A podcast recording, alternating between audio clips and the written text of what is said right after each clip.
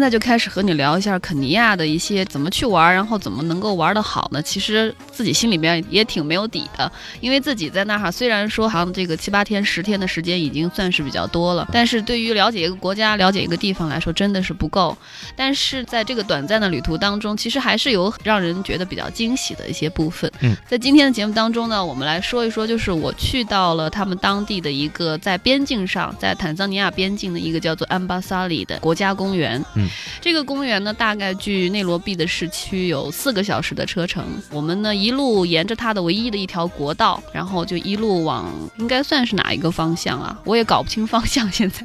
忘了。然后就是往坦桑尼亚对坦桑尼亚的方向开，一路上其实就是对于我们在这个高原的人来说，其实看见这种平原，有的时候就是会真的觉得心里边那个感觉不一样，因为它那种一望无际的平原，然后哎，就是很多树，就是像我们在动物世界里头小时候看的时候，然后有一大棵树，然后独树成林，也不是独树成林，反正那个树那个植物叫什么我也不知道，对，很大的一个树冠，然后你就觉得单单的一棵树在那儿，觉得很美。然后我在路上经常想起的就是动物世界一开头就说对一望无际的在非洲平原，就是那种感觉。反正就看见那个景色，就是说，哎，我真的在这儿吗？就是还是会有一点比较奇幻的那种感觉。然后四个小时的路程，如果是您要去的话，就是我觉得水呢自己先备一些，然后呢，它路上会有一些加油站，所以你也可以停下来买。